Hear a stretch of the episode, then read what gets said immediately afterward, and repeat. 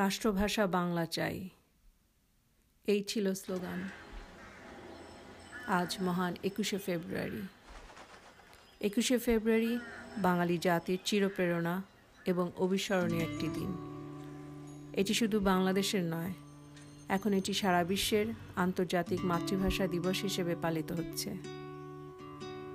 জাতির জীবনে শোকাবহ, গৌরবোজ্জ্বল এবং অহংকারে মহিমান্বিত চিরভাষ্যর এই দিনটি।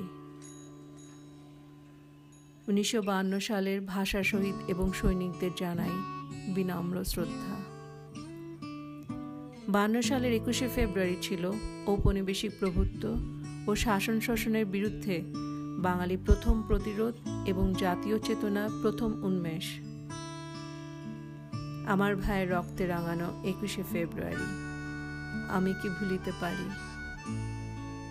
বন্ধুরা, আমরা যারা প্রবাসে আছি দেশ থেকে অনেক দূরে থাকার পরও আমরা আমাদের এই বিশেষ দিনগুলোর কথা কখনো ভুলিনি। আমাদের মা, মাটি, আমাদের মায়ের ভাষা, আমাদের প্রতিটি নিঃশ্বাসে প্রতিটি রক্তবিন্দুর সাথে মিশে আছে। এই ঋণ কখনো শোধ হবে না। বাংলা, আমাদের গর্ব। অনেক রক্তের বিনিময়ে আমাদের এই ভাষা আমরা পেয়েছি।